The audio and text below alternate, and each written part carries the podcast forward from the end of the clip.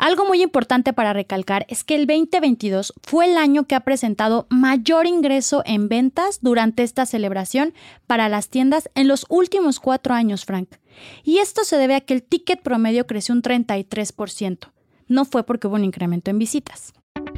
Amazing Retail es el espacio creado por Getin, la plataforma líder en Retail Analytics en México y Latinoamérica si quieres posicionarte por encima de tu competencia, toma tus decisiones estratégicas con los benchmarks personalizados de GetIn.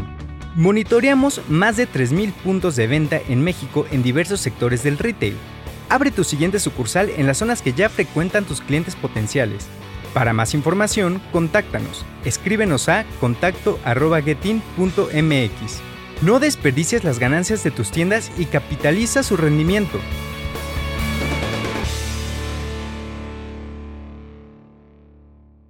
Bienvenidos a Amazing Retail. Yo soy Francisco. Y yo, Anabel.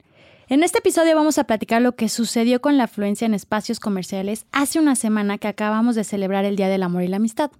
Recordemos que hace unos episodios hablamos de la conversión de compra por regiones y hemos visto que ya no necesariamente los comportamientos que tenían los consumidores hace un año son los mismos de hoy.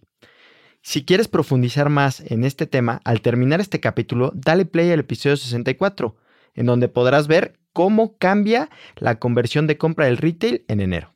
Hoy vamos a analizar varios de los indicadores de Getting alrededor del fin de semana del 14 de febrero. Y vamos a descubrir si hubo un beneficio o no. Pero antes de comenzar, no se olviden de suscribirse a nuestro podcast en Spotify y seguirnos en todas nuestras redes sociales, getting-mx. Recuerden que pueden mandarnos todos sus comentarios con el hashtag Amazing Retail Podcast y sobre todo, no se olviden de compartir este episodio.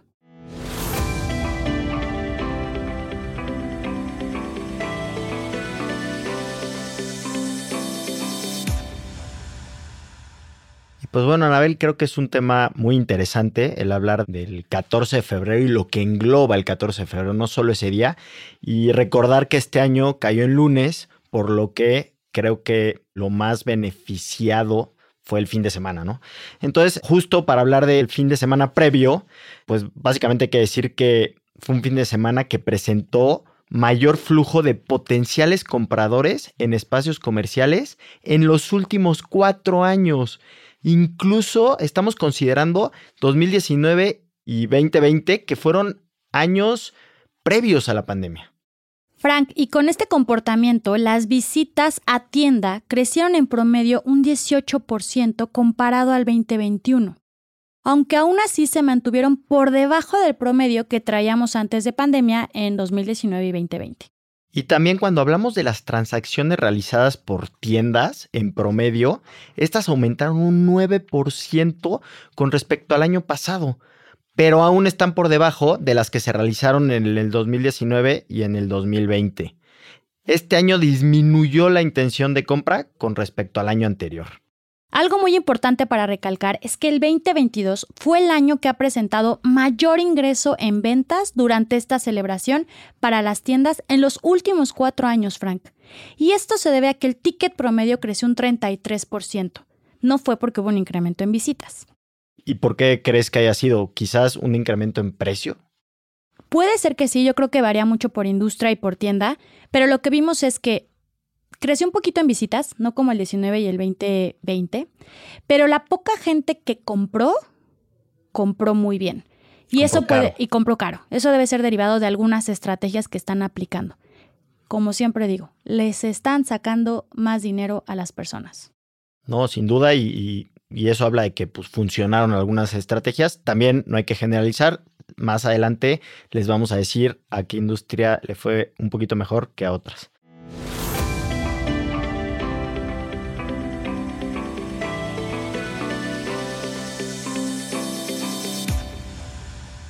Y bueno, si quieres pasemos al tema o cómo lo vimos por región, dividido ya por ciertos estados de la República. Correcto, lo dividimos en tres regiones esta vez y lo que detectamos es que la región del Estado de México es el que presentó mayor flujo en los centros comerciales. En segundo lugar fue Ciudad de México y en tercer lugar Guanajuato. Y el Estado de México fue el que presentó mayor intención de compra también de estos tres y por lo tanto tuvo mayor ingreso en ventas. y es la zona donde se realizaron más transacciones también. O sea, al Estado de México le fue bien. Y el ticket promedio también creció. Entonces creo que el Estado de México cubrió todos los indicadores, ¿no? Una alta conversión de compra, un ticket promedio alto y por la conversión un incremento en transacciones. Sí, algo, algo hizo bien y la gente del Estado de México pues tenía intención de gastar. Por otro lado, Guanajuato fue el que tuvo mayor crecimiento en ticket promedio durante este fin de semana, aumentando un 23% con respecto al 2021, pero algo que no hizo bien Guanajuato fue incrementar sus visitas. Lograron incrementar ventas por este incremento en ticket promedio, pero al final no tuvo más visitas dentro de sus tiendas.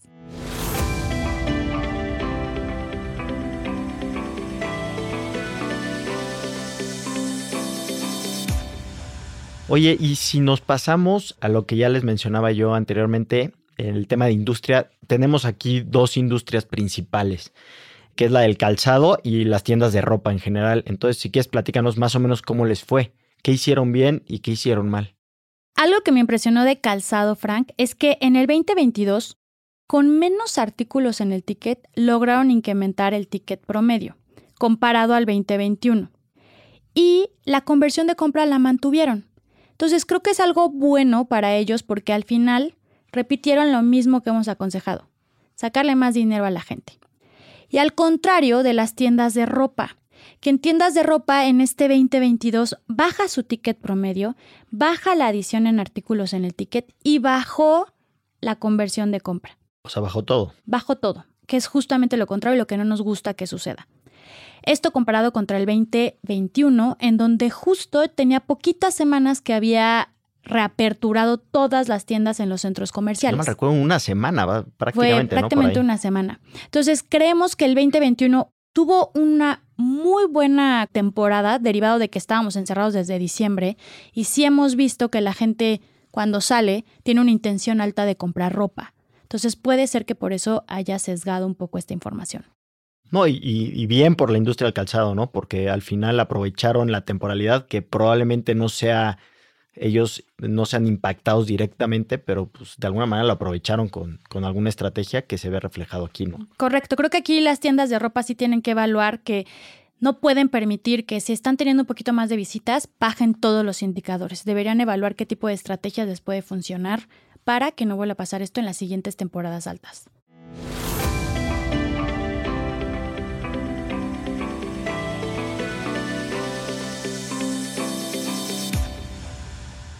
Y pues estamos llegando al final de este episodio que fue muy corto, pero creo que muy conciso y muy al grano en cuanto a indicadores muy puntuales sobre una festividad sin duda muy importante para el retail, porque como lo hemos venido mencionando, no todas las industrias caen o se ven afectadas directamente, pero sí los espacios comerciales y el flujo de personas, sobre todo cuando cae muy cerca de un fin de semana, como en este caso que es algo que ha pasado los últimos años, ¿no? O sea, ha caído viernes, sábado, domingo y lunes, que eso le beneficia muchísimo al centro comercial. Siempre lo hemos visto en la información. Como lo comentas, incrementa la afluencia. Hay que aprovechar esa gente en el centro comercial para que visite sus tiendas y compre.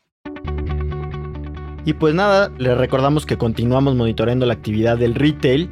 Ya casi llegamos al cierre del primer trimestre del año, que será fundamental para saber cómo va este 2022 y cómo se está marcando la diferencia contra años anteriores para la industria y saber pues si sí vamos a una franca recuperación o no.